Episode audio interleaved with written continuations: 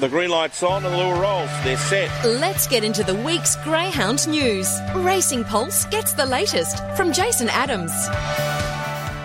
Racing now. Landon Bale a bit awkward to go and out fast Fernando Mick from the outside and the old Warrior's going to come across and lead from Captain Larry. Baby JC crashing into the rails trying to get there now. They're followed by Mortified Landon Bale. Well back to Victor Damien. At the end Indy Fido and last Lavaz Bale but the old boy, the evergreen Warrior Fernando Mick led by seven lengths to Baby JC and then Captain Larry but it is all Fernando Mick. He is a mile in front of the Australian Cup but he's going to bolt it in. Fernando Mick won it by four, beating Baby JC. Uh, it was a demolition, wasn't it? Fernando Mick giving the Gills another Group 1 victory, and uh, also Matt Nevitt, plenty of pocket money because he was declaring Fernando Mick. I wonder how Jason Adams fared. He joins us. How are you, Jace? What a performance.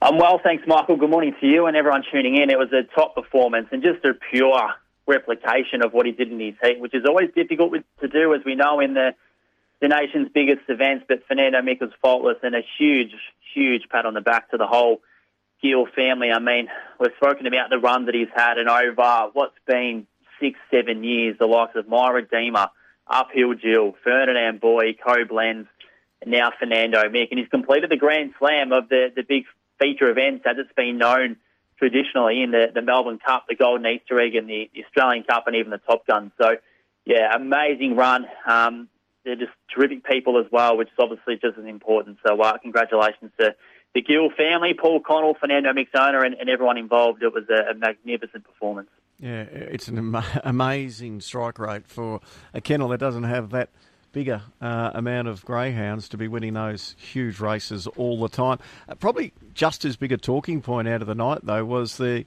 the, the failure of Amron Boy. Where is Amron Boy at these days? Yeah, well, the, the field was epic, as we know, and the, the win of Kelsey Bale was huge. But for Amron Boy, he settled up in a nice spot. Didn't finish off the way that we've seen him do over the past couple of weeks in both the Temlee and the heat of, his, of the Australian Cup. But he had excuses because he's come up with a hock strain, um, some shoulder bruising after he had a, a brief mm. collision with the rail in the, the, early part of the race. So, yeah, we won't see him head to Perth. Uh, so, he won't be a part of the Perth Cup or the Sandgroper slot race over there. So, he'll be put in cotton wool for a bit and then hopefully prepared for a tilt at the Geelong Cup, which comes up in the middle part of April, and then hopefully move on to the, the Group 1 Harrison Dawson here at Sandown. So, yeah, we won't see him for a little bit, but there's um, certainly some explanation around his performance on Saturday. Well, hopefully we do get to see him back soon. Uh, and uh, we've seen a retirement of a, of a, of a great stayer, Mipunga Ruby.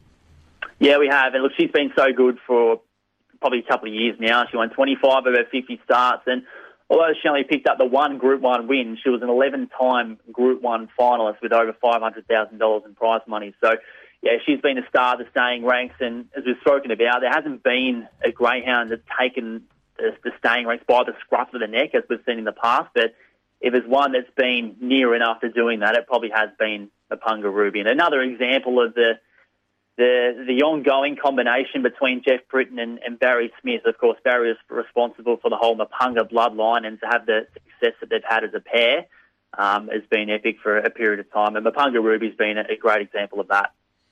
Uh, we got, I think, heats this weekend of the. Uh, Horsham Cup, um, good racing still every weekend in greyhound racing. Have you got a winner for us? Uh, look, first in the Horsham Cup, they only got four heats, which is quite disappointing. The numbers are, are lacking, and, and Baby JC headlines that series in heat number three. So they're Friday night. From a winner's point of view, we look towards Sandown tomorrow night. Race seven, number one, Promise is Broken. He was really good last week. It's a better field this time around than what he met, but he was faultless last Thursday in the same sort of run, I think, would win him this race. So race seven, number one, Promise is Broken. And he's also a, a, launching pad contender, of course. That's starting to heat up the $530,000 series, which kicks off in the latter part of March, and there is six slots available only for that. So looking forward to see how that plays out. And Promises Broken is a contender, and I think he'll be going well tomorrow night, race seven, number one. Good on you, Jace. Have a great weekend. Cheers, Michael. Enjoy.